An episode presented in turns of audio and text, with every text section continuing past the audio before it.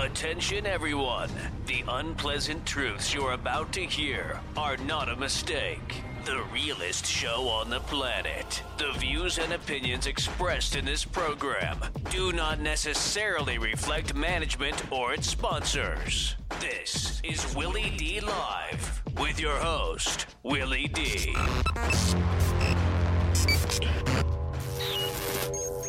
Welcome to the show. I'm about to go in with Tech Nine. You dig what I'm saying? Up, brother? but before I do, as always, we like to start the show off with a bit of good news. Today's good news is coming out of Austin, Texas, where a new scholarship program gives young artists the chance to follow their passions. For Corey Tenson, an opportunity to go to the university for what she loves to do is natural.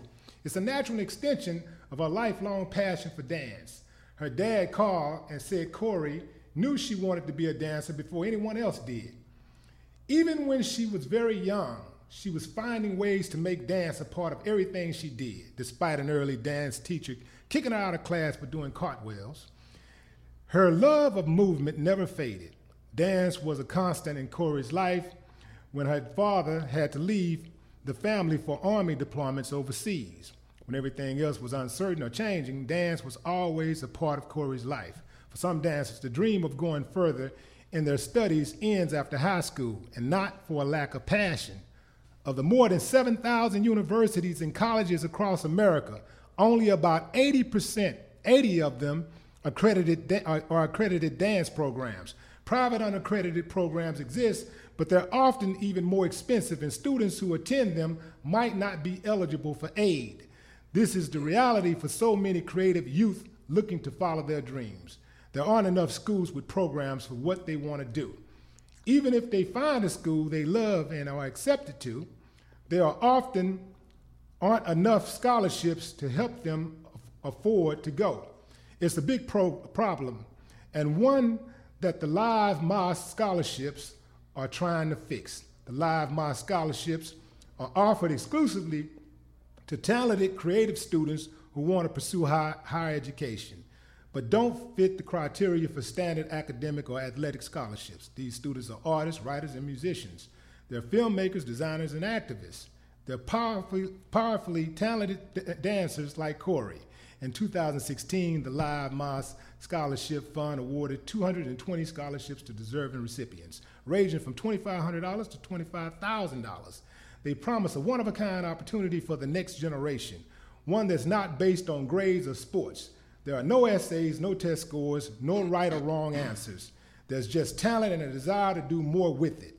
Corey received a scholarship to attend the prestigious dance program at the University of Texas in Austin. For her, it's the culmination of a dream and a reminder of who she is.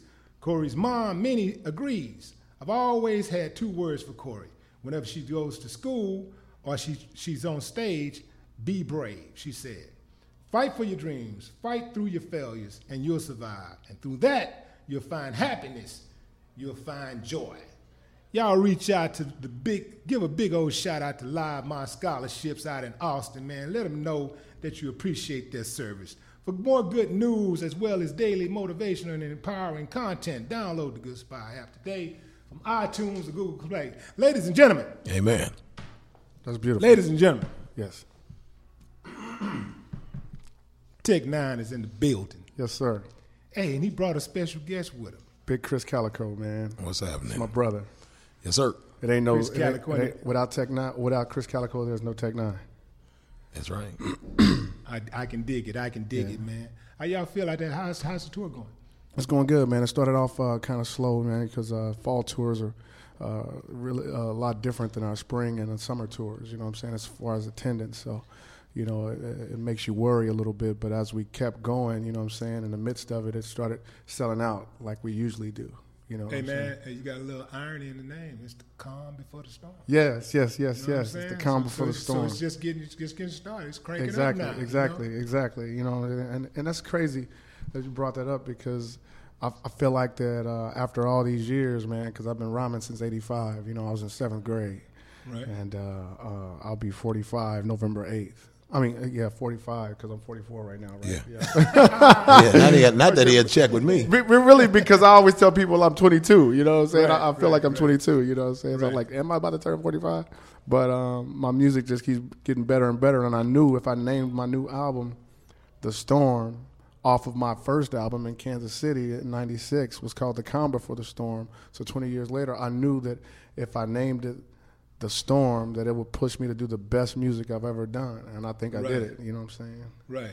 But man, let, me address this elephant in the room, man. Because Okay. anytime anybody think of Tech Nine, first, first, one of the first things come to mind Okay. is that damn rapid flow. Oh, yeah, yeah, yeah. Man, how how did you develop that flow? I got it. Um, I first heard it from Slick Rick, lick the balls, man. I He- think that's what he was what did rapping it. like that. He say, he say something like, "Don't worry about a thing, just rich. There's nobody sees us. We're rich. We're rich. We're gonna have whatever would please us." It's just that little toasting, like Jamaican toast. Don't, don't worry about a thing. that- I like, I like that style that he did. So I started doing that style, and start doubling it up. You know what I'm saying? So it turned into a chopper style. You know what I'm saying? And when I say when I say Slick Rick, people's like, "What? What do you mean?" Right. But if you listen to Lick the Balls and some of the styles that he do, it's in there, dog. So so you took it to the next level with the doubling up on. it. Yes. And So then that's, that's and, all you. And then and then later years, like um, I, I saw Twista come out like big, like uh, on TV with it. I'm like, Right. whoa, you know what I'm saying? It was Right. another fast rapper. Right. You know what I mean? So, cause my first my first rhyme in '85 in the seventh grade was non-stop and rapping in the year of '85. But when the money dogs rapping, MC rappers want to crop. But when you hear the vicious beat bar echo through your bones, think of D O N T E Z Z because he stands alone. Nobody wasn't rapping like that because Right. it was like when when LL Cool J was out and everybody was rapping like motivating and then I'm devastating. Right. You know what I'm saying? It was like that. Like I feel good, like Candy. You know what I'm saying? Right. Everybody was trying to mimic that. But Right. mine was like, mine stopped rapping in the year of 85. But when it, it started like that, so I don't know. I don't know. It's just it's just something. It's just something that uh, I felt like it came from Lick the Balls. That's that's when I first started really like doubling it up. You know what I'm saying? Now now when you were doing it, were people amazed or were they more like, what the hell is this dude talking about? They was always amazed. The first time I busted a rap in school, um, people always been amazed because I used to I used to do it and beat up. I did all that on my chest, you know what I'm saying, when I was rapping, you know what I'm saying. So like, you heard Aaron, you know, because my name is Aaron Yates. Right. You heard Aaron, he beats on his chest and raps, you know, and it, it don't sound like nobody else. So I never sounded like anybody, even though I wanted to be Ice Cube. You know what I'm saying? Right. That's that's that's that's what made me really want to rap. Ice Cube, uh, Public Enemy, BDP, stuff like that. That made me want to rap. You know what I'm saying? Like really take it seriously Right. because because as a kid, you know what I mean, growing up in a Christian home, uh, all we had is Shirley Caesar and uh, church music, you know what I'm saying? But next door, they had Blowfly, Rapp Dirty, you know what I'm saying? Rapp Dirty and all that at the Reese's house next door, you know, so you used to go next door. And then from there, you know, we moved from Wayne Miner Projects when I was 10. When I was 10, we moved on 59th and Swope Parkway. It was Roger Troutman and Zapp, you Okay. know what I'm saying, that really intrigued me. And then then I heard Planet Rock for the first time around that time, you know what I'm saying, by Afrika Bambaataa and the Soulsonic Force at a family reunion skating party at Skateland East. And it just made me stop on the on the on the on the rink and like what the hell is that eerie sound, you know what I'm saying? So it's like uh, it's always been about music. So I used to be a dancer, pop lock and break dancer to all that. You know, so even Michael Jackson dancing, everything, MC Hammer dancing, all that. You know what I'm saying? So with rhythm came rhyme. So I always I already had the rhythm from being a dancer. So it was it was easier for me to stay on beat when I'm rapping like that. Right. Follow me all around the planet. I run the gamut on psychology. They can never manage me. Do damage with no apology. Pick 'em up the panic a little minute because I gotta be frantic. I'm a jammer because I'm an oddity. You know what I'm saying? You gotta be able to stay on beat on that. You know what I'm saying? Now here go the thing. This is what I, I I wanted to say, man. Like when I think about those rappers, I call them double rhyming. Double rhyming. Yeah, it is. when I, when I think about that, I always it's, it's three names that uh, invariably come to mind, Bone Thug, and that's of course Bone Thugs, Twista. Twista, and you. Yeah, Now, I can understand what you and, and, and Twista are saying. Yeah, You know, what I mean, it's, even though y'all like fucking just I never You could know, understand I Bone though. I, c- I could never I- I understand Bone, but I ain't the never- only one. But I know I like it. I do too. The hell they do. Everybody liked it. exactly. I know But they like. I know I like. I know people that actually know the words, you know, even on the simplest stuff I like, and we're gonna miss everybody, and we're gonna miss everybody, and then it just switched, and we're gonna miss everybody, and who the hell is Edward Lottie? I don't know. I- I- that's, what it sounded like it was saying. Yeah. If you listen to Yeah. it, he say, and I'm gonna busy be on something, and I'm gonna miss everybody, and I'm gonna miss everybody, and I'm gonna miss everybody, and I'm like, what? You know what I'm saying? I don't know what he say. Right. But when they went, when we went on tour with them, DJ Ice was telling me uh, something about Little Boo Boo got killed or something. Little Boo Boo, God's got him. We never knew what that was. Right. You know what I'm saying? He said Little Boo Boo was their homeboy. He was Right. like, he was breaking down the lyrics for us, like Little Boo Boo, God's got him, and we're gonna Yeah, miss yeah, yeah. everybody. I wouldn't have known if Right. DJ Ice didn't tell us. You know what I'm saying? So I ain't the only one, and you ain't the only one that never under, really understood everything Right. Bone Thug say. You know what I'm saying? And I go with the chopper flow. And then check this out, man. I remember we, we were in Cleveland back in the day, and Bone opened up for us. Yeah. And I remember Chief, our road manager, came back and he was like, "Man, y'all, man, you heard them, them motherfuckers, man, rapping, man. Them, them mm. niggas, man, them niggas is killing it, man. They they killing it. uh, man, they got the crowd going crazy. So we were- we were backstage. So you know, you come around, peek out. You know, Yeah, I peek yeah. out. I'm like, oh shit, everybody losing it. Yeah. And I'm like, man, what the fuck are they saying? Yeah. So of course we slept on it. Yeah. And and next thing you know, it was like maybe two years later, Yeah. They they signed a deal with Eazy, and the Yeah. rest is history. Oh man, it blew up, man. Yeah. Made history. Now you you've signed a number of deals yourself, man. You Yeah. you you you you've been busy, man. Yeah, I, I signed my first record deal in '93 with uh, Jimmy Jam and Terry Lewis. And, Yeah, uh, you got so much damn history. Yeah. I, I, I, yeah, I looked that up, and you also. Uh, well, I, re- I remember this. Uh, I remember this off the top of my head. But you you used to uh, be signed to Qwest Records. Yeah, yeah, yeah, with Quincy Jones. So all this is tied together, man. Okay. Like OG Muggs over there, he always called me Little Michael Jackson. You know what I'm saying? Because of the, the the the fanaticism of my fans and stuff like that. That's why I think he called me Little Michael Jackson. I'm not sure why he called Right. me, but he's been calling me that for a long time. But when I think about it, I was signed with uh, Jimmy Jam and Terry Lewis back in the day. They did Janet Jackson's music. You know what I'm saying? You Right. remember, you know what I'm saying? Yeah, they yeah, did yeah. Control and all that kind of stuff, you know what I mean? So I lost that deal from 93 to 95. 96, 97 is when I signed the Qwest with Quincy Jones. He did Michael Jackson's music. You know what I'm saying? So we was all I was always connected with the Jacksons somehow. You know what I'm saying? I don't know how, I don't know why. But you never did a song with Mike. Nah, I wanted to though. I would have. I, I, I believe I would have. I believe I would have did a song with Mike, and he would have did a song with Prince. We would have did it together. You know what I'm saying? Because his his thing, his big thing is Prince. You know what I'm saying? Right. Yeah, and he loves Michael Jackson too. But you know, Prince is his thing. You know what I'm saying? Prince is everybody's thing for real. But Right. uh, I would have did a song with Michael Jackson. But I actually got to do something on my new album with Marsha Ambrosius of Floetry, and Mike signed them. You know what I'm saying? Brownstone Mm-hmm. back in the day.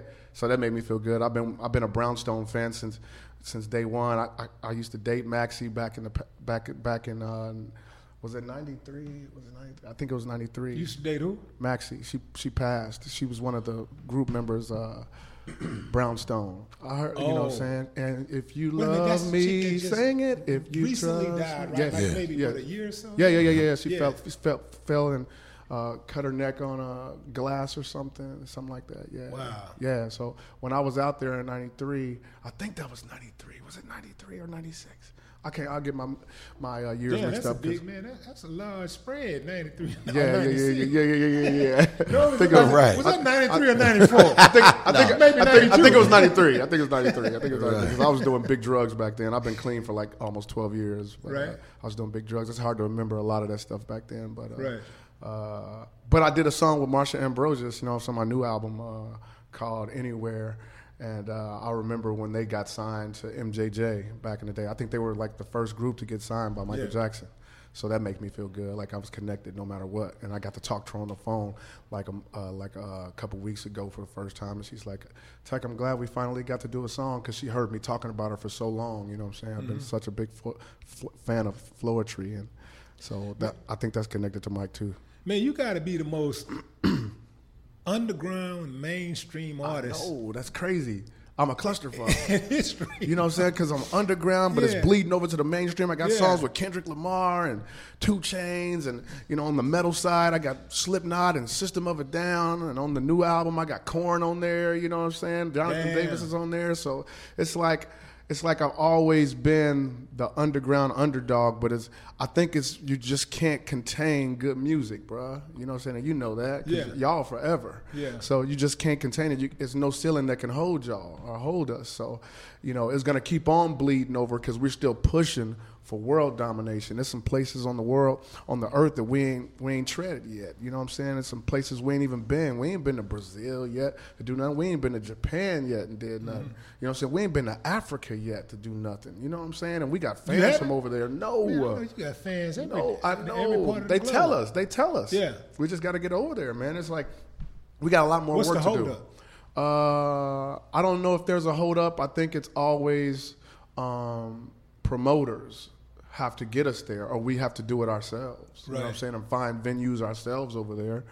And I don't think we did that yet. You know what I'm saying? don't think that's the way to go. I mean, that- that's that's a little bit different. I mean, Yeah, you, got, I- you to know the terrain. I used to Yeah. live overseas, so exactly, exactly. So, So, so you want to connect. All you got to do is connect with that one promoter, exactly. and then once that happens, then you're Yeah. off to the races. That's what I mean. Having the right promoter, man, and, and right people. You know what I'm saying? Well, I, I know a couple of promoters over there that, that I that that's connected. I I, Uh-huh. Yeah. I I wouldn't have no problem connecting you with them. Yeah, I would love to, man. It's Yeah. because we we even been to Kuwait and Bahrain when when the heat was on, brother. You know what I'm Right. saying? To where we were like wondering if we should go, but it was for the troops. So Mm-hmm. we like, you know, I'm going. You know what I mean? Because without them over there doing what they do, we won't be free over here to do what we do. You know what I'm saying? So uh, we went over there and did the USO tour for the troops. Now, when was this? What what year was it, Krizz? 2012, I want to say maybe Yeah, yeah, yeah, yeah, yeah. 2012, I think. Yeah. Two- Now, how long you and Krizz been riding? Oh man. Since 2000. since 2000. I Yeah. came I came to him and told him I wanted him to do uh, my second uh, major record with me. It was called uh, Absolute Power. Right. was- but I got with him around my first album, Anghellic. I think you did a song Yeah. for me on Anghellic. And how did Yeah. y'all, how did y'all meet? We did a we did a song called um, "Who You Come to See." I found him uh, at an open mic session, but he knew Where? Uh, it was on 18th and Vine. You know what I'm uh, saying? Mardi Down- Gras. down in Kansas City, where we're from. It's, it's City, called, right. it's, it's called Yeah. the Mardi Gras in the Jazz District. You know what I'm saying? 18th and Vine. You know Charlie Parker. All that. I found him down there. He was down there singing and doing poetry. You know what I mean? At this thing that they had on Tuesdays called uh, open mic at Mardi Gras. You know what I'm saying? And uh, he happened to live behind the producer that I used, Icy Rock, back then. You know what I'm saying? Okay. He he lived in the same. Uh, It was a housing housing development. It's like a new housing development right in the hood. Citadel, Right. you know yeah, what I'm saying? Citadel Homes. Yeah. And uh, I met him. He, I ran into him over there one day at the Rock Pit, and uh, you know, we pl- I play music. He paid me to do a song before. You know what I'm saying? Okay. At the Rock Pit, he's like, "I'll pay you seven hundred dollars to do this." You know what I'm saying? I think he sold me some weed or something. I did. I did. Um, yeah, yeah. At the time, I was I was working at T-Mobile. choir choir boy sold Yeah. me some weed. Yeah. You know Yeah. what I'm saying? And, uh, what did I need the weed for? I had a chick or What, uh, what else you gonna need the weed for? Yeah, I don't know. Right.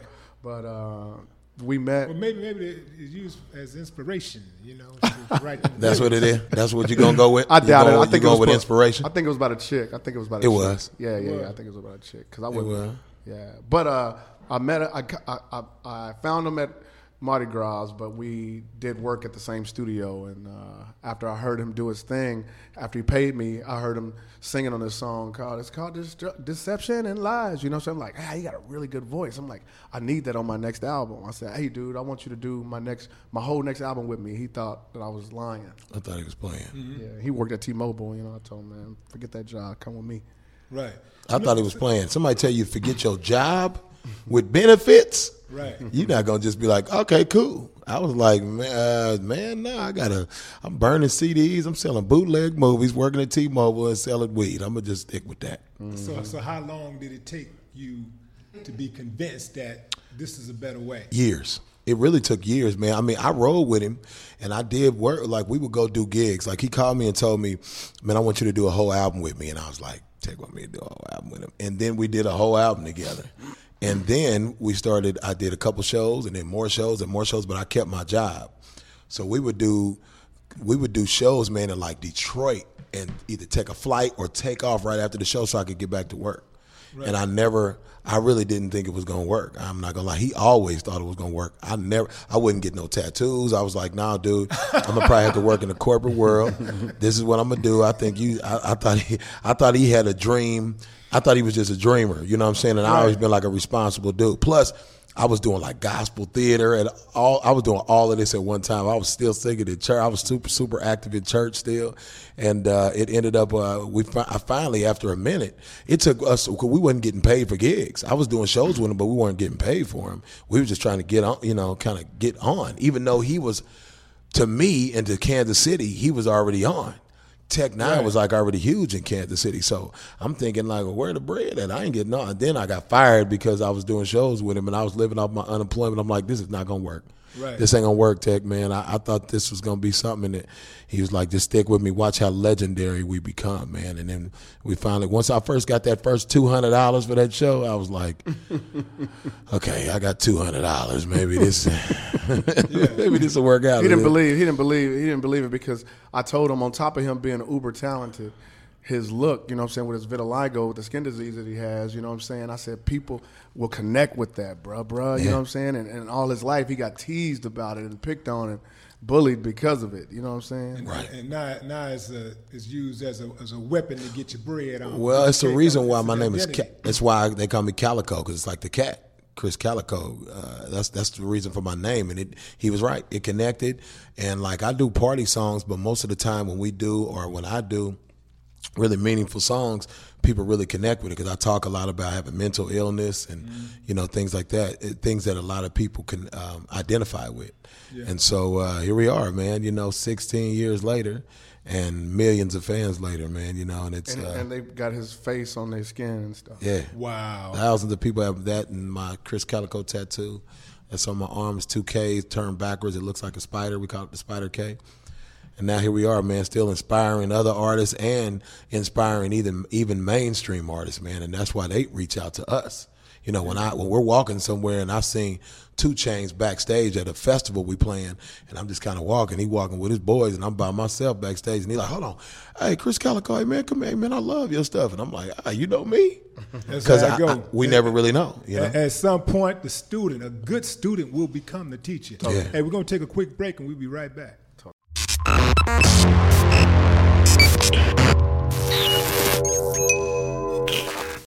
So yeah, man, a lot of uh, lot of deals with different uh, labels and things. Yeah. Uh, explain to me how do you how do you uh, get out of those deals and basically it's like seamlessly. Like you never hear about Tech Nine having issues, and you know you never hear about the contractual disputes. Your, your business is never displayed for the world to, to hear about it, or, or see. Well, you know?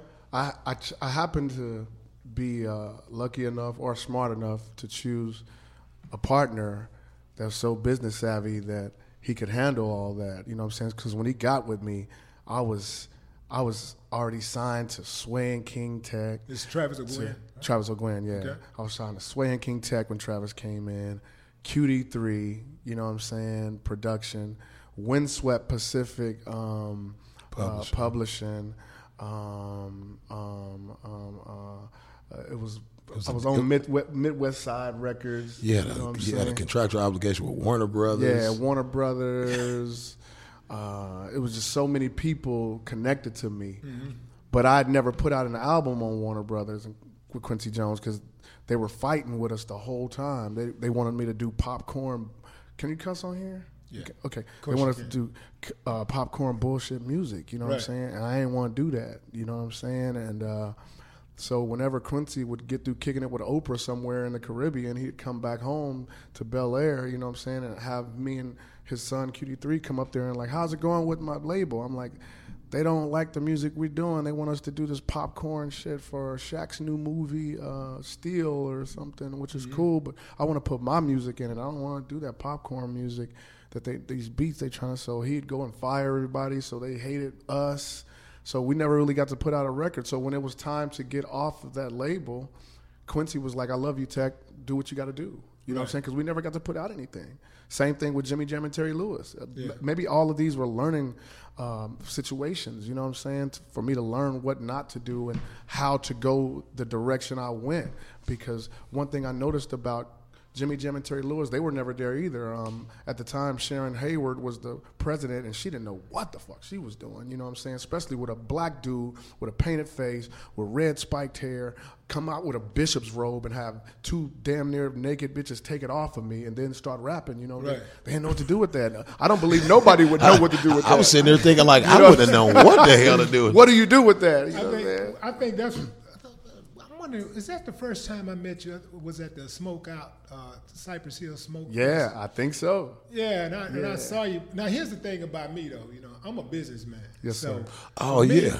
When I see it, I believe it. When, it, when I see the people, when I see the customers, hey, it's real. I don't give a damn if we talking about pouring concrete. Yes, sir. I, I want to Yes, get. sir. How can I get down with that concrete business? yeah, man? yeah, yeah. I want to know. And when I saw you doing your thing like that, I, well, I, I already knew about you forever. I've been already, I already had been following your movement for a long time. Exactly. You you've done a lot of collaborations. That you big on collaborations. Mm-hmm. Yes, You- sir. like you, I don't even know if I know of any other uh, independent artists who really don't have to do collabs. No doubt. But do collabs. Yeah. You know, I do them because I love the to. of it? I do it. I, I want to work with people that I love musically. Yeah. You know what I'm saying? I, I- that's what I want to do. I, you know, I grew up listening to Geto Boys. You know what I'm saying? As I rode through Fifth Ward, I saw this man. He was wine, but he was wine. I snatched his jewelry and ran. I caught up with Box and said, "I think it's worth a grand." He smiled and he giggled and he shook my hand. You know what I'm saying? It's like I was on when it first happened. You know what I'm saying? So it's like it's like when when when my people. Uh, uh, got with Scarface for me. You know what I'm saying? Uh, you know, I was uh, even though he's in the studio with him and we was laughing at him the whole time how he record. You know what I'm saying?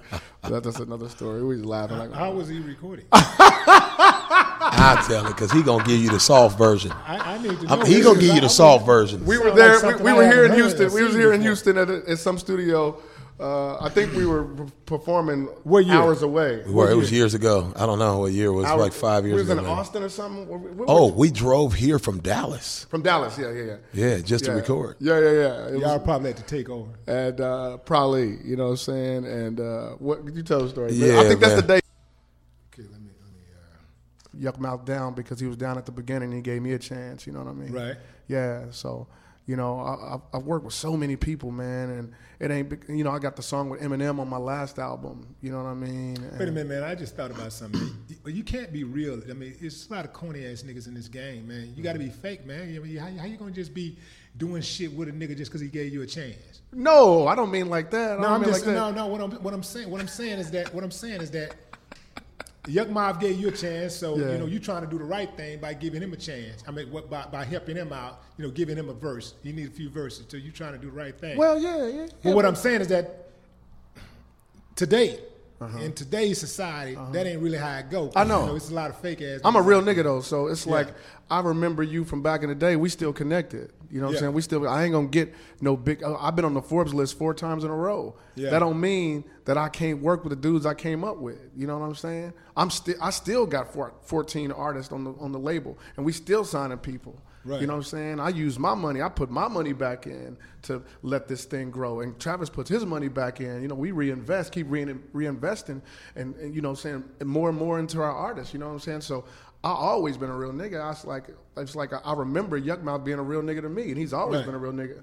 So um, I just wish that a lot of the youngsters today had the same outlook on life and people Yeah. and respect. You know what I'm saying? Now, as an artist and businessman, as an artist and boss, Mm-hmm. when you sign artists, I remember Cube saying that uh, one of the reasons why he stopped signing artists, he stopped dealing with artists, he said because if you you sign them and they don't blow up, they blame you. Yeah, you're gonna get blamed. Yeah, he said if you sign them and they don't blow up, they blame you. If you, um, if how did he say it? He said if you sign them and they don't blow up, they blame you. If you, if you, uh, Well, I missed, damn, I missed the second half of it, but Yeah. that- at least that was that was one well, of the big well, things. of course, that's that's naturally what people are going to do. But if you do your job right and you make sure you put everything into them and never give up on them, then they won't have to blame you. yeah, Right. You know what I'm saying? That's what I think. I was, as an artist, I'm not. I'm not a. I haven't been a boss in this particular uh, business, and so as an artist, I would blame you too. You know what I'm saying? I, But- and and I, but I can tell you why I think that because as an artist, if you agreed to sign me and you sign off on my music, and we have, uh, so that means now you have an obligation to push it, and you say we're going to go to radio, and you say we're going to do these things, and I, and none of those things come to fruition, then it's not the artist's fault. It actually is your fault. Well, not necessarily, because see, here's the thing about artists and and, and label relationships.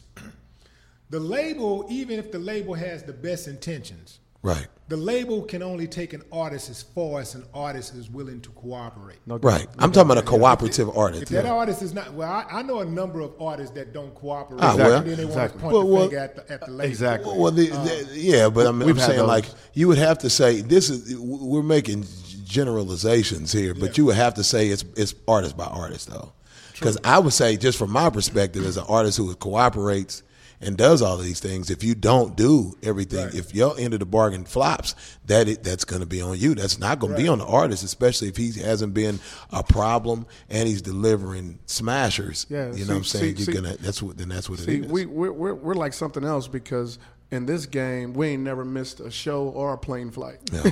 right? So you know that don't happen. Yeah, neither have I. I, you know, what I'm No. saying I, I've been on tour with DMX. I know Right. how crazy it can get. That's right. Jesus. You know, missing that- you said a planes, everything. Yeah. You know what I'm saying? Yeah. You know, I you know I know how long it takes some guys to get on stage when they supposed to go on on ten, going at ten, and they end up going on at one. Right. But usually when we do show, we got a curfew. They got a curfew in the building. If you got to be out there, if you go on at you go on at ten thirty and you got to be out of there by twelve forty five. You know what I'm saying? We have to do that correctly. Right. You know what I mean? So you know we're we're we're, we're like different when it comes to that. We're a dream for real. I was going to say that. You, Yeah. I was going to say yeah. I say we're a dream. Yeah, we're a dream for real. We're cooperative and we kill it on stage and we make good music. So Yeah. You- What, so so let me ask you and, this. and you and you're rolling like the Rolling Stones out there, Right. all damn buses y'all Right. got out there, man. I'm, I'm looking like it's about a big old college game going Right. on or something. right, right. so that's so I would present that back to you since you brought the subject up. If you have artists like this who make good music and you agree that it's good music and that it's hits Yeah. and that are on the road constantly and that aren't uh, that are on time and the crowds they pack the crowds out and then it flops, whose fault is it? I'm asking then- your opinion. This is your opinion though. If the record flops, just yeah if the artist even flops record I- i was even going bigger but let's just Well- say record we can we can we can pull it back to just the record flops well, we can we can address both. Okay. If, if the record flops, uh, you got to think about you know. Sometimes you know, like I said, I've been on both sides. Right. And and I've seen the label do spend the money, and I've seen them try this second, try that single, then try that one. Yeah, And it just don't work. Don't work. just don't get- it For just don't some- catch for fire. For some reason, the fans don't gravitate toward the record Yeah, sometimes. yeah. And then I've also seen the other side where the actual artist flop. An artist should not flop. right You know, if the artist, if the record label believes in the artist, then that art, the artist, the record label should put the artist in a position to where that artist can grow its fan base. There used to be a time when, when you sign a when you sign a deal with a with a record label, the record label would expect not to go gold the first album, not to go platinum, but to maybe sell fifty thousand the first the first album. Right. The second album, a quarter of a 1000000 And then by the third album, they're recouping. They're getting their money back. And then you're making mm-hmm. a little money. And then that fourth album is when you start seeing some, some, some royalty type money. Right. You know, that, that used to be the standard. Now the standard is you got a single. Let's okay, go. we're going to buy that single. We're going to work that. And then we're going to work it. And then after we burn that single to death, what else do you have? And if Right. you don't have anything else, your career is over it's over and and I think artists need to be aware of that. Exactly. They need to understand that if if you know if you're gonna play that singles game, Yeah. then that could happen to you. Well, you're gonna have to change that with game. how you're gonna have to change with how big, but but evolution always happens.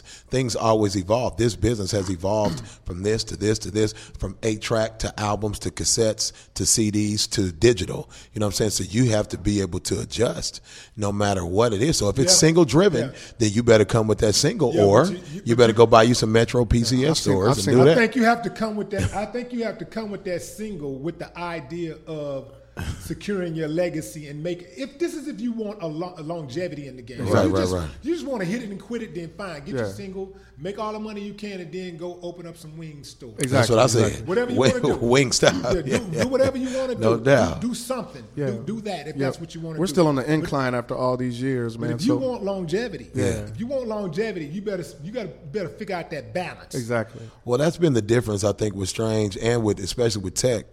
Um, it hasn't been uh, his uh, career is not hinged on uh, hinged upon making a single. Right. It's like now when the singles popped and Hood Go Crazy came out and it's Fragile come out, you know, and the new one we got Everybody But Me comes out, that enhances it. It just enhances it. It lets the masses know because you get that m- mass media, you know, terrestrial radio.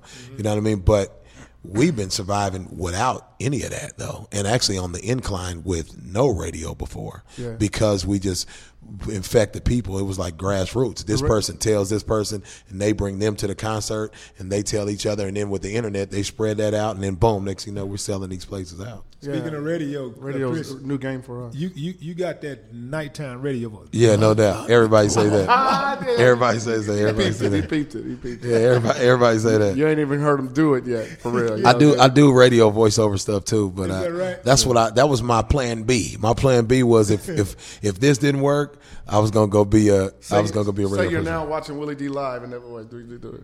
You're now watching Willie D live.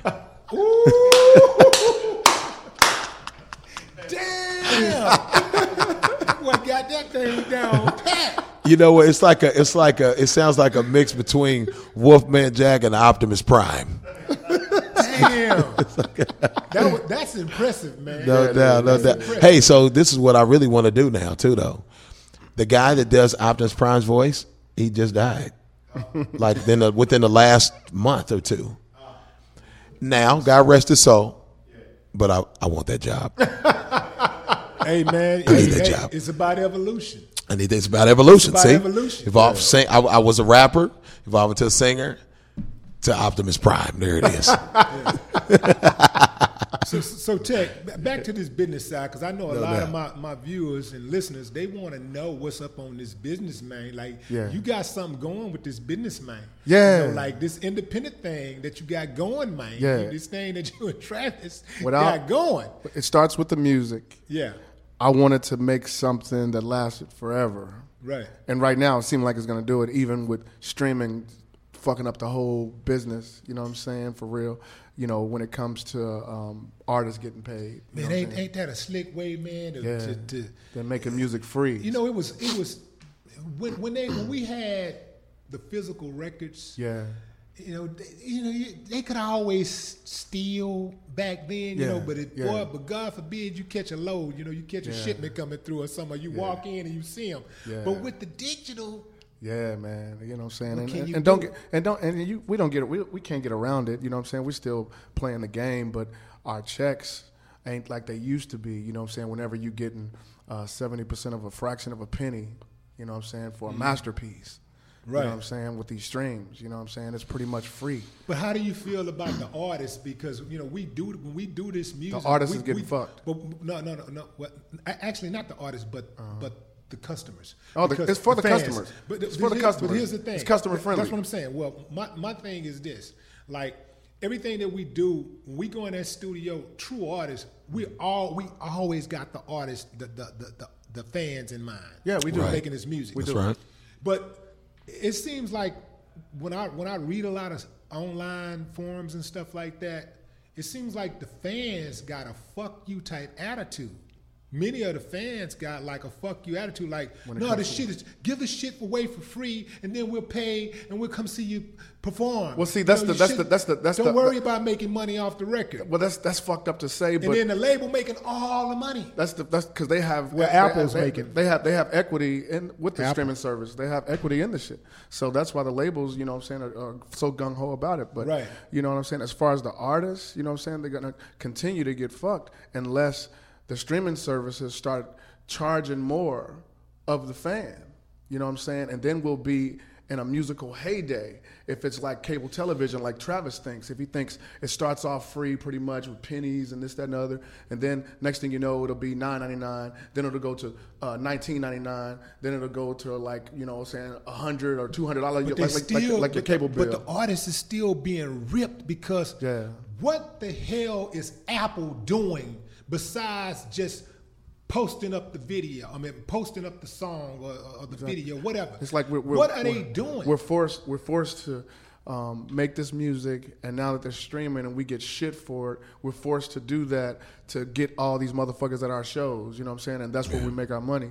But it's got to be a day when we start making money again from our fucking blood, sweat, and tears. man. We don't just do bullshit music and do singles here. We we'll play the singles game and shit like that. But we, we we're trying to do bodies of work to present to these fans, and we this is how we put our kids through college. Right. You know I, what I'm saying? I, I think a lot of fans don't realize They that don't. This, this is the. Fir- they, I don't think they realize how hard it is for a lot of artists. I mean, They don't. A lot of times when they think of artists, they only think of the big, big, big ones that's Mm-hmm. sitting on on top of the mountains of millions. But they don't think about those artists. You know who make this music, and and, mo- and here's the thing: most of the artists that are really, really passionate Mm-hmm. are the ones who ain't way up there. Right, you know. know, Right. And they need that money. They Exactly. need those sales to Exactly. survive. And I just don't believe. I'm in the trenches, man. I I, I, see all the, you know, saying because I'm in the underground as well as Yeah. bleeding over to the mainstream. So I see all the young dudes that are coming up, like C, uh, like like like C, uh, C Mob and uh, uh, uh, T Nutty and all these cats. You know, what I'm saying to use their own money to do their. Uh, to put their records out, man, and uh, and their checks coming back from their consignment deals and everything ain't the same anymore because of streaming. You know what I mean? So, with all that being said, do we have five to ten more years to wait until streaming uh, has a bigger price on it? You know what I'm saying? That that we get a bigger percentage. You know what I'm saying? A greater percentage for our work. You know what I'm saying? We might not have. You know, life is not guaranteed. So it's like right now, it's like the worst climate ever in the music industry when it comes to artists getting paid for what they for the beautiful music that they do. You know, and and uh, and the- and the effect of that is that this is the first generation since I've been alive Mm-hmm. that is not going to experience the best music that their generation has to Right. offer. Right, right, right. Because many of the artists, I know a number of just great, Mm-hmm. talented artists, will not play the game. They're like, you know what? I'd rather do I, before I get played. Mm-hmm. I would rather do it for free and and en- entertain myself. I would just rather make my music in my bedroom. Yeah. Well, then you gotta you have to accept it as a hobby. Then you gotta what- accept it as a and that- hobby, and like that's what many of them are because doing. because you can't because looking at the everything that that that, that everybody's saying uh, as far as this subject goes is right, but looking at the glass half full, it is also a way if Apple Music puts your music up and they are one of these big. Uh, uh, sources for streaming, you do have an opportunity for exposure, though. Them bitches don't need all that money. They don't. They getting thirty You right. Exactly. They You getting- right. they You getting- right, Willie. You they right. getting thirty percent. Thirty. You're right. Listen, it, it's every affected me. For just uploading your shit. That's You're right. all they doing is But uploading. I'm saying, but if this is the place that everyone goes, if everybody's going to Apple and Apple will put you up, then you Yeah. do have an opportunity they for got a lot- exposure. a- That's all I'm saying. They got the mon- they got the they got the market covered. You- Yeah. There's an opportunity, but there's a very small opportunity because Oh, it is. because on that platform that they have called th- their their website, there's only so many people can be on that front page. yeah. No doubt. There's o- there's only so many album covers you can see on that front page, and and then once you get past maybe the second page or something, man, your ass is out there. In the Yeah, ain't nobody looking. Nobody in the looking. universe somewhere. Yeah, yeah. Well, I, I had to, uh, you know, I had to change just the way that because I put out an album just recently in April. That's probably the best album I've ever done in my life. It was a usually I've, I've been rapping for all this time. I put out like a singing album, and I had the opportunity to be on the Apple Music and this on the front page of every single streaming source. You know what I'm saying? So. I had to change the way I was thinking about it because I was really pissed off about it. Like it was driving me crazy. But I thought about to myself, like, you know what, man? At least even if I only get a little section of their front page, if I get a little section of everybody's front page, then maybe this will give me a boost. But what happens when you don't get any of that front page? Because that will Well, come times when they're going to say, "Well, you know what." Uh, Travis Scott is banging space. harder, so, Yeah. Yo, yo, Travis yo, Scott gotta gotta have do that- this. that And then, and then there's going to come a time Yeah. when somebody's going to come buy the whole page. yeah. Yeah. Oh yeah, that's You know, gonna happen. Every, All of us. I mean, you kind of got you gotta you gotta gotta take it. Cedric the Entertainer said. Me and my wife had this joke all the time. Cedric the Entertainer said in the uh, in the movie uh, the Johnson Family Vacation, I take it anywhere I can get it. I said I will take it anywhere I can get it. I'm gonna always feel a way about it. You know what I'm you're a saying? damn comedian on the yeah, cool, though. yeah, yeah, yeah, yeah. I know you, you moonlighted, didn't you? I wanted to. That's what my mother wanted me to do, man. My mother, some people, mother and father aspire for them to be doctors or lawyers. My mom wanted me to be a stand-up comic. I, I, It's funny.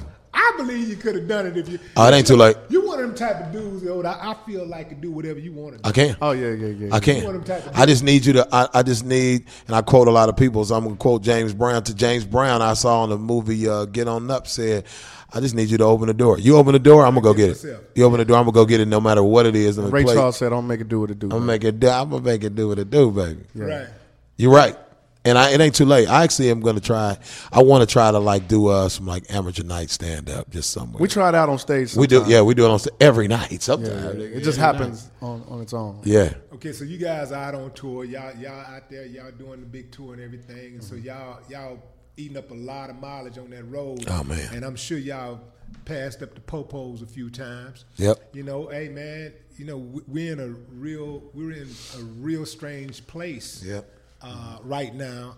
We've been we've been in a strange we- place we- since back since Emmett Till, but now it's being televised. You know what I'm saying? Yeah. We've been in a strange place because everybody's Black a reporter now. Everybody with a phone a Everybody reporter. got a phone, and you can see it happening. Even though you know, even back then with Emmett Till, you know, everybody's seen it, but it ain't like now where everybody's catching everything. Yeah. You know what I'm saying? Social media make it to where everybody can see it, and then it's still, uh, even though people see it and see that it's unjust, it's still unjust for the victim. You know. Well, that's what's making it worse because everybody's a street reporter, but no one's getting convictions. Yeah. Just this is what I would say: convict one or two of these niggas. Just just throw us a bone. Give us just convict like convict two of them, and then I think that the the We Shall Overcome rallies will die down, and we'll stop looting and stealing from the uh, Sunshine Beauty Supply. They, they told me. They told me. I'm just saying. Some of my fans in Dallas told me in the last week, text me and said, "We can't come to your show with our face paint like we usually been doing because the police are pulling over people that uh-huh. look like clowns." Yeah. I said, "I wish a motherfucker would." Pull me over because of my face paint. I've been a killer clown since 1994. But you ain't it. in know the what saying? woods me- let me saying, "Come let me- here." no, no, I'm not. But if I'm walking to my bus and I get pulled over, I wish a motherfucker would try to arrest me because my face is covered. That's just like saying every motherfucking cop is scaredy pussy ass motherfuckers that squeeze the trigger when they scared of somebody. That means that's just like saying that every Muslim is a motherfucking extremist and is gonna blow up motherfucking uh, Times Square. You know what I'm saying? That's trying to the motherfuckers put a jacket on all these motherfuckers because of this motherfucker over here. You know what I'm saying? Please don't do me like that because I resemble something you think is fucked up. That's the problem with people. We scared of each other, man. You know what I'm saying? Niggas are scared of each other. Uh, people are scared of each other, period. But police are scared of black people. Not all police, I'm saying. You know what I'm saying? I'm talking about the ones that we've seen that are shaking and the dude to say, why did you shoot me? And I got my hands up and the cop said, I don't know. You know what I'm saying? We keep seeing that over and over. I'm, I'm not saying all cops because my father is a cop. He's been LAPD since I Is was that right? five. Yeah, yeah, yeah, yeah. So, hey man, man, yeah. man I, I hate to interrupt this, but we do got to take a break, and we can come right back and Yeah, yeah, continue yeah, this discussion No it's, it's about to go down. No doubt. Been waiting on this one.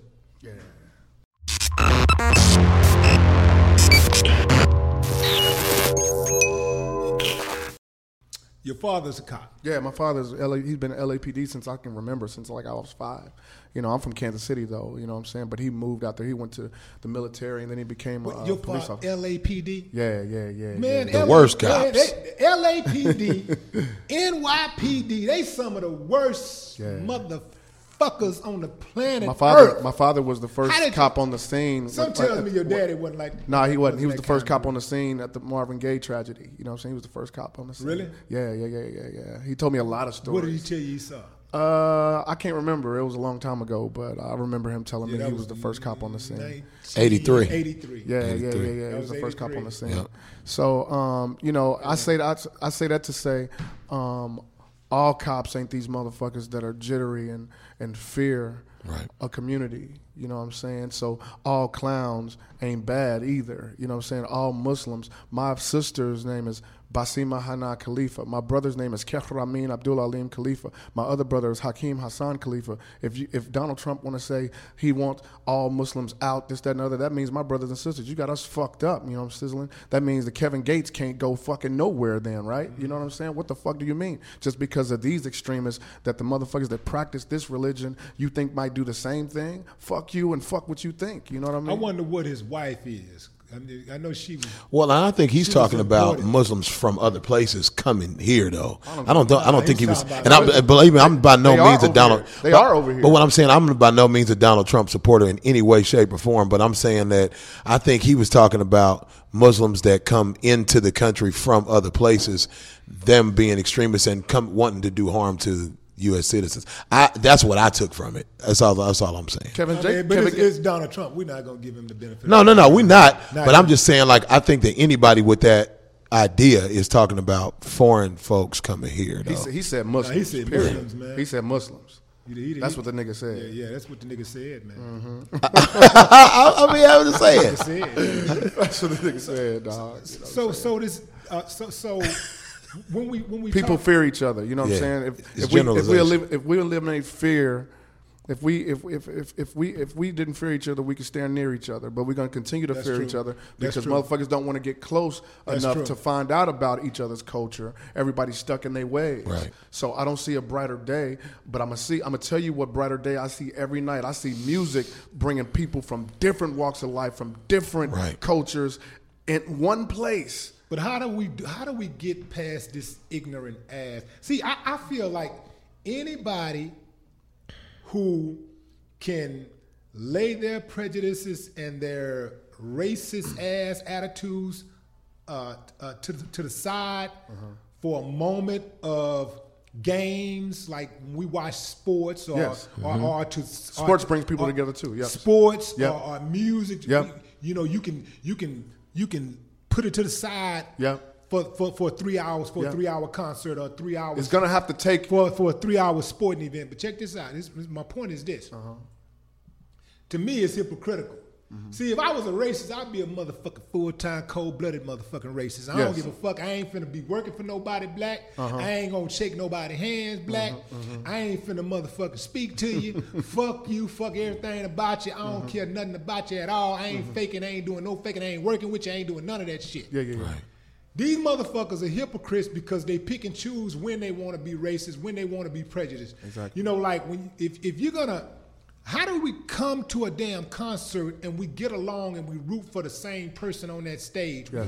All of us are rooting. We're, we're all in harmony. Uh-huh. You know, when we're going to the game and we're rooting for that black guy to, Yes. you know, to make that touchdown, Yes. that white guy. How can it be knock- racism when to you the love ball sports? Out the pot. Yes, I Knock- always said knock- that. Knock the ball It's out prejudgment. The park. It's Yes. prejudgment, But then, though. As soon as the game is over and we get out of the stadium and we start heading our cars, we don't trust them. Watch out. Watch your back. Don't look at them. You know, Exactly. Because it's this get right mindset of- we fucking programmed. Yeah. It, it reminds me of uh, Do the Right Thing because remember he said, "Who's your favorite rock star?" Prince. Who's your favorite basketball player?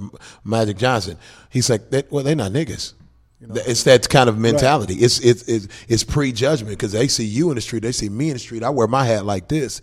You know what I'm saying? I wear my hat backwards and I got my sunglasses on all the, The time. only they're going to prejudge us. You that know what I'm can remotely stop racism and people hating each other. The only thing in my mind that that's even close, Hmm. and maybe not even this, it's going to have to be another race like uh, uh, like aliens come and start fucking everybody up. And then we're gonna have to come together. That's the only thing. So I don't think that's, ever gonna happen. That's the only time we come together in America is when there's a fucking Terror. crisis. Exactly. When there's Exactly. a crisis or when there's a football, Please. a, a sporting activity, a- Exactly. a, sporting event, or, or a damn musical concert, a festival or something. That's the only time we come together. when 9-11 happened and the building fa- fell and everybody had soot all over their face, everybody was the same color. Everybody. Everybody's working together. Everybody, it was like, it was So- like, okay, it's us. It was an enemy. them. It was an enemy that Yeah. did this. So the only thing that's going to bring people out of that bullshit and the enemy becomes that other motherfucker. Right. You know what I'm saying? Right now, the enemy. But uh, here, but here's the thing, Tech.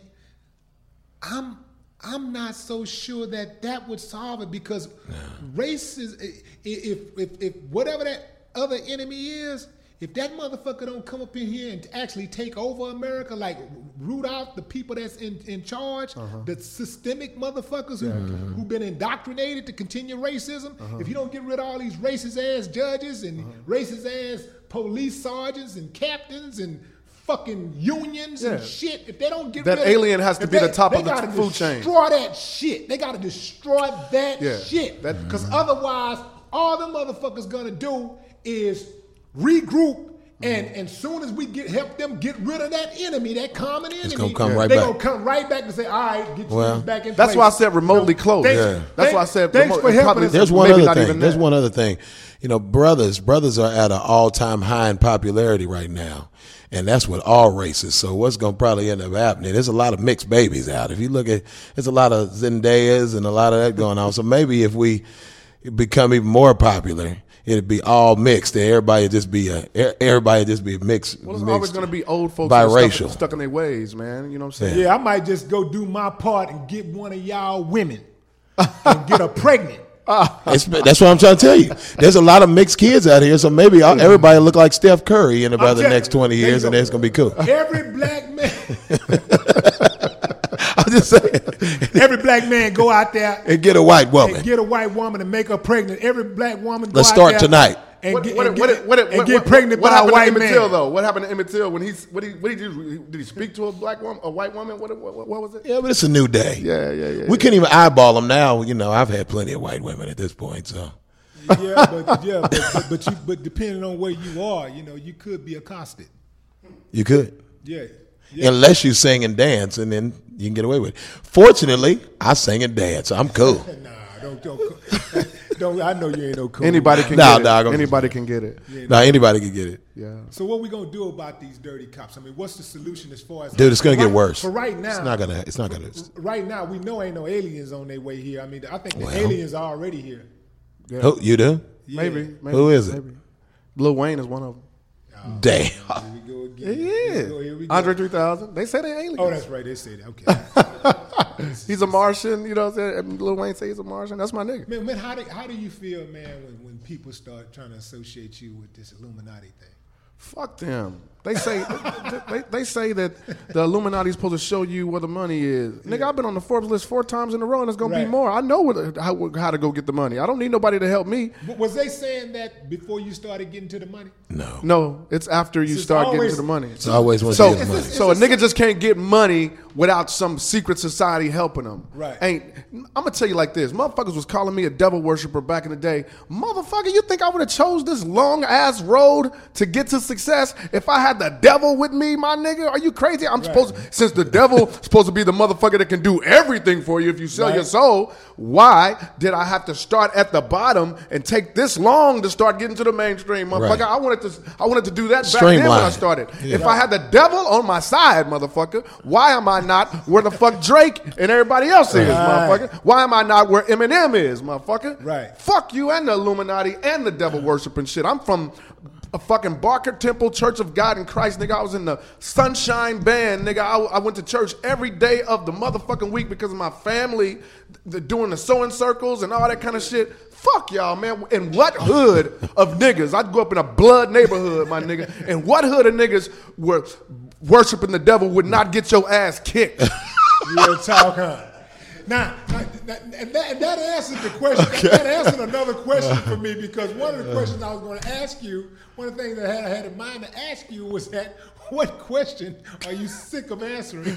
That. that sounds like that. That, that sounds like the question right Man. there. Yeah, it's just stupid. People need Yeah. something to talk about, man. You know what I'm saying? When you look different, and I come from a church background, so I spoke about religion. You know what I'm saying? Right. God, why is my mom sick? Show me a God. Show me some sign. I'm, I can't find no ghost. If I found ghost, it'll prove to me that the spiritual realm exists. And what I'm praying for for my sick mama, who I just lost two years ago to lupus, you know what I'm saying? Somebody will be listening. You know what I mm-hmm. mean? That's all I was saying. And because of my imagery with the red spiked hair, not that I was a blood and red was my color and I had the red blood crown on my head, niggas weren't looking at it like that. They're like, oh, okay, he's a devil worshiper. You know what I'm saying? This, that, and other. That nigga's a devil worshiper. And what hood is that cool? If it was anybody weird on your block, even if it was an old man that was always grumpy, we stood outside that house, my nigga, like, what the fuck is wrong with that motherfucker? Right. And we was gonna find out what the fuck was going on. In what hood have you ever had a devil worshiper in your house? How do you do it? I don't fucking know. You can't devil worship in a black neighborhood. No, you Nah, nah, cannot. you can't. You cannot do this. Nah, you'd be discovered. You'd Or- be discovered way too quickly. fast. Or build bombs Exactly. without your fucking parents saying, "What the fuck are you doing?" Yeah. Nowadays, but you know, what I'm saying after Reaganomics, you know, what I'm saying and crack and all that kind of shit. You know, what I mean, it's like, you know, our generations just kept getting worse and worse. We, you know, That we- was we- that was we- the bomb. Yeah, yeah. We we, we, we, we actually happened to get a piece of all the goodness. Our people our age, you know what I'm saying? Like, Uh-huh. you know, our parents and shit like that, like before crack happened That's and true. shit like that. That's you true. Know what I'm saying? That's And true. I had Lil you know, Troy- to, to neutralize the fucking um, Black Panthers and shit like that, but that shit spread abroad, you know what I mean? And it, it, it- got out of control. And things are gonna continue to get out of control. So I came to the realization that I'm gonna take care of the ones that I love. And uh, you know, I've thought about buying so many guns, and then I start thinking about I ain't got no tanks though. You know what I'm saying? I like we don't have that heavy artillery, so unless you got a tank in front of your house or like uh, a hundred tanks that's around your house and you shooting everything moving, and they can drop a bomb on your house because you're a threat, it would have to go to that Yeah. to protect your loved ones. So you just got to be ready for when it comes, man, and just try to live within this hell and this heaven that we create within hell. Yeah, and we did a lot of creating. I had Lil Troy, uh, Lil Troy on the show a few uh, weeks ago, and Little Troy came on the show and apologized for the role that he played in selling dope to, uh, particularly crack cocaine, Yeah. to the to the youngsters' parents. Yeah. I mean, that was heavy for him to to, to say that. Yeah. because most most people won't take that responsibility. Yeah. Right. And then you you got dudes out there right now that's selling that that's beating their chest like it's cool, like you know this is what I do. you That's know, all they know. That's I'm all the they know. man. That's all they know. But they don't. He he was like, man, I didn't understand that I would was going to destroy these kids' lives. I didn't understand. Was, and I'm gonna tell you for a They long time. like that. For a long time, I, I, for a long time, I didn't. I didn't have a problem with a person selling dope because I always felt like you got a grown, as long as you sell no sell to kids and stuff, if try to mm-hmm. sell to my mom. But I just felt like if you got a grown person that want to buy some dope, Yeah. and you got another grown person want to sell some dope, what's the problem? Yeah. You know, but the thing is, is that it's it's it's the residual effect. Yeah. That, you know where Domino where- effect. Yeah, it's that where, you know, these these these parents are being turned out on this crack cocaine, and just because somebody is on a drug addict, don't mean they don't get horny. I mean, so when these people have children, Mm-hmm. Yeah. what kind of children you think they're gonna have? Exactly. And what you what and what type of life lessons do you think they're going to pass? Well, that down? comes with maturity, though, man. That comes we mature. Hopefully, we mature as we get older. So you start having that conviction, Like- and you start having that. You know, you start feeling like, Like man, what- respon I'm responsible for the world. Yeah. You know what I'm saying? When you're a upstanding person, like you know what I'm saying we've become, and I've evidently, you know, you've matured to become that person. Like, where, where are the parents of the little kids or the young dudes in Chicago that are shooting on the expressway just for initiation? You know what I'm crack saying? baby Shooting- babies. shooting That's crack old women babies. just driving by, driving by and nobody can find them because they're on the expressway. You know what I'm saying? Where are they parents? You know what I'm saying? Right. That's what I'm saying. It's like, it's gonna get worse. Are they gonna have kids? They are. You know what that's I'm what me and Muggs were just Yeah. talking about the other day. These are the crack. This generation is the crack babies, babies. You know what I'm saying? And, and, and I and I want to point out too because you know there's some people going to be listening to this uh, show are watching this show overseas. They're going to be watching. Some people are going to Right. be watching this show that are not black, and they're going to be thinking when we saying crack, we just talking about black people. Nah, No. we're And not they- talking about black gonna- people. And they're going to be hearing this like, oh yeah, they're the problem. Nah, Nah. nah, nah, nah, nah, nah, nah. nah. We never said black. We said crack. No, we talking about crack, crack. black people don't. Black people don't have a a, a, a, a corner. Black people don't have the, the market locked on crack, Mm-hmm. and, and, and and and white people ain't got it locked on heroin, Yeah. and, or, or meth. Right. No doubt. You know, because But meth- these drugs are being introduced into these neighborhoods, into those particular neighborhoods. Crack was introduced into the black neighborhood. Meth Yeah. has been introduced into the white neighborhoods. You know what I'm saying? Yeah. So that's why you're going to associate those colors with those drugs. Yeah, that's cold blooded, man. That the government had a hand in all of this. Oh, yeah. Already. Oh They always everything bad that happens in the world, the government always had a hand. Because in it. drugs and guns sell, man. Well, because the government is actually supposed to stop all of this.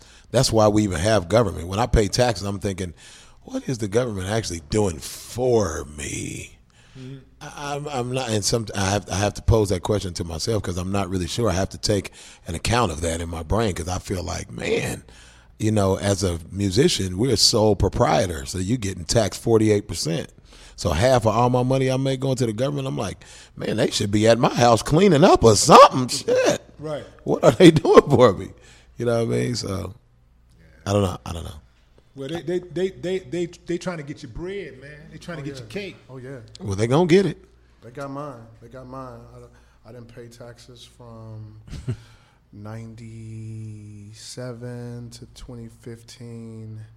I think it was 2014, and I paid it back. It was like, it was like, uh, it was a lot of money. Yeah, me Yeah. too. I paid it back within three months. You know what I'm saying? And uh, I was blessed to be able to do that. It was over a million bucks. You know what I'm Yeah. saying? So You got the money, man. You got you got money. You got the you got the tour buses. You got the cribs. You got Yeah, the but you you got the trips. It. You got to keep it. It's hard to keep it. Yeah, I just yeah. got a new a new big house. You know, you got to keep it. It's it's stressful because you when you know you know when when everything is contingent. Uh, when when when when when everything is like put on like, okay, this music and music is for free now. You know what I'm saying? You have to think of other things. Okay, we're gonna do liquor. We're gonna put out Caribou Lou. We're gonna do this. We got this merchandise over here that's like Nordstrom. You know what I'm saying? So that's a good thing. You know, when touring, you know, um, like this tour being like the worst one that we've done. You know what I'm saying? Because one is in the fall, and two, uh, I missed the date for the record, which was uh, September 9th and I was trying to put together a perfect storm, you know what I'm saying? So we had to push it to December. This tour was supposed to be in support of that record. So the, the record was supposed to come out on the 9th. We started the tour on the 8th, you know what I'm saying? Right. So, you know what I'm saying? In that regard, you know, um, you, you really have to really be tough skinned and say, you know what? I'm gonna keep on pushing because I have all this to protect. I have the, all these artists to protect. We can't stop now. You know what I'm saying? And when we just sold out Red Rock at 10,000 plus people on this Right. tour, I was like, oh my God, that's so beautiful. Now, You know, were you, were, you, were, you and your artist the only ones on yes, that stage? Yes. Yeah. It was it was me uh, and two artists that people don't know that we took with us. Right. So it was my crowd. You know what I'm saying? Ten thousand people sold out Red Rock, and coming from you know place like Bemidji, Minnesota, where it was only like 250 people or 300 or something like that, and a place that might hold 800 or something like that. You know what I mean?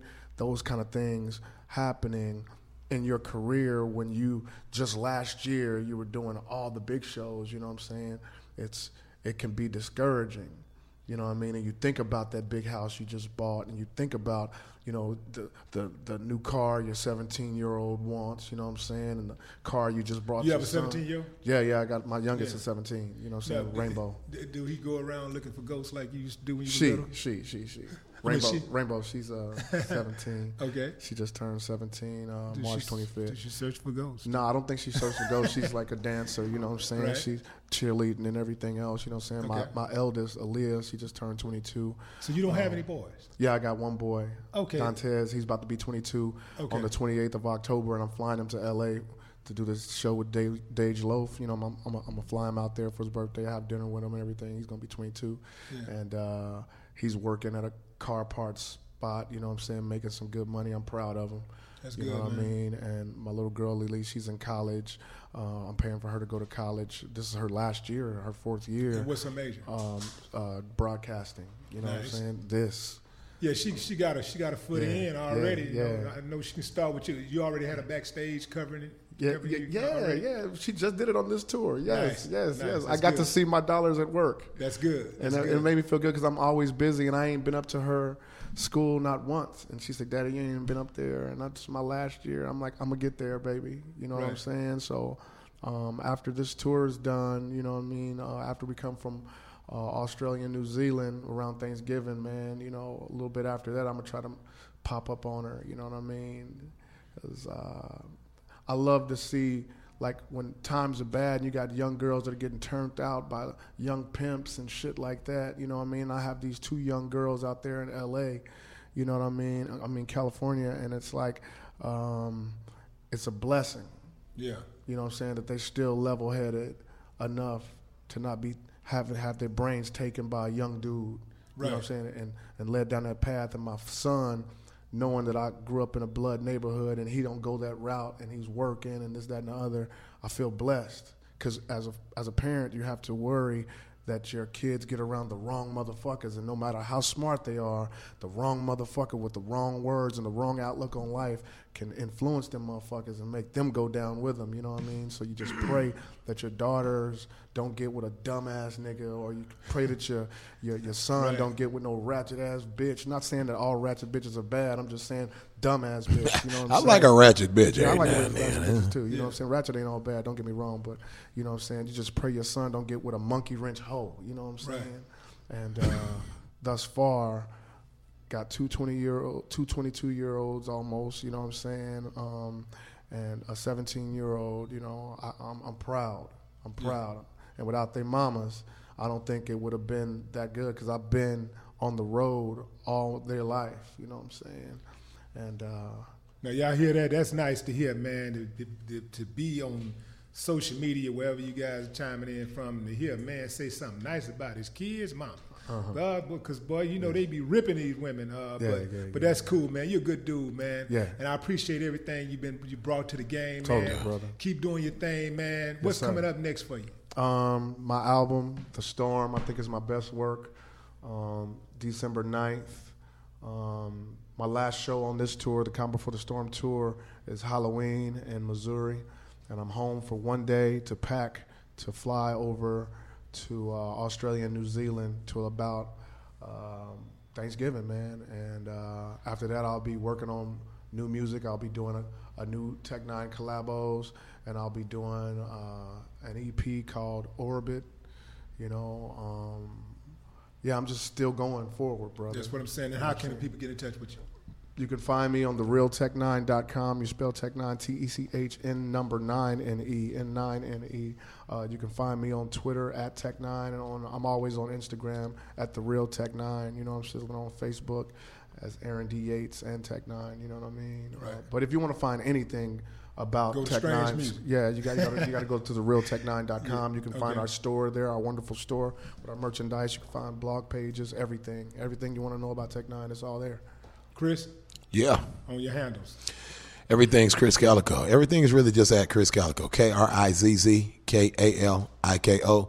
Everything. Instagram's at Krizz Kaliko. Facebook, Twitter. Only thing different is my um, Snapchat is Genius KK because somebody stole Krizz Kaliko Wow. before I got there. Unoriginal ass mother. Yeah, that's all right. I hate them Hope- type people. Steal your name and don't even can't do shit. Steal my name and now I can't be Can't Krizz do it. Kaliko on Gotta buy it Snapchat. back. You know? Anyway, Yeah, man, my this man, happens. Thank, thank you guys. I appreciate Yeah, man, the thank show, you, brother. We Thank you, appreciate man. you, Casual, man. brother. I Keep like it. Thank you. I like I like real shit. You know what I'm saying? It's not pre-rehearsed and all that shit. I, I like that shit. Yeah. It's wonderful. Appreciate y'all, man. Well, y'all, it's been a pleasure. It's been a thrill to let you know how I feel. Some may grit and picture fit, but the watch on my wrist say that's all you're going to get. Mm-hmm. Until next time, y'all be good. If you can't be good, be great. Say the line. No more talk. Willie D Live.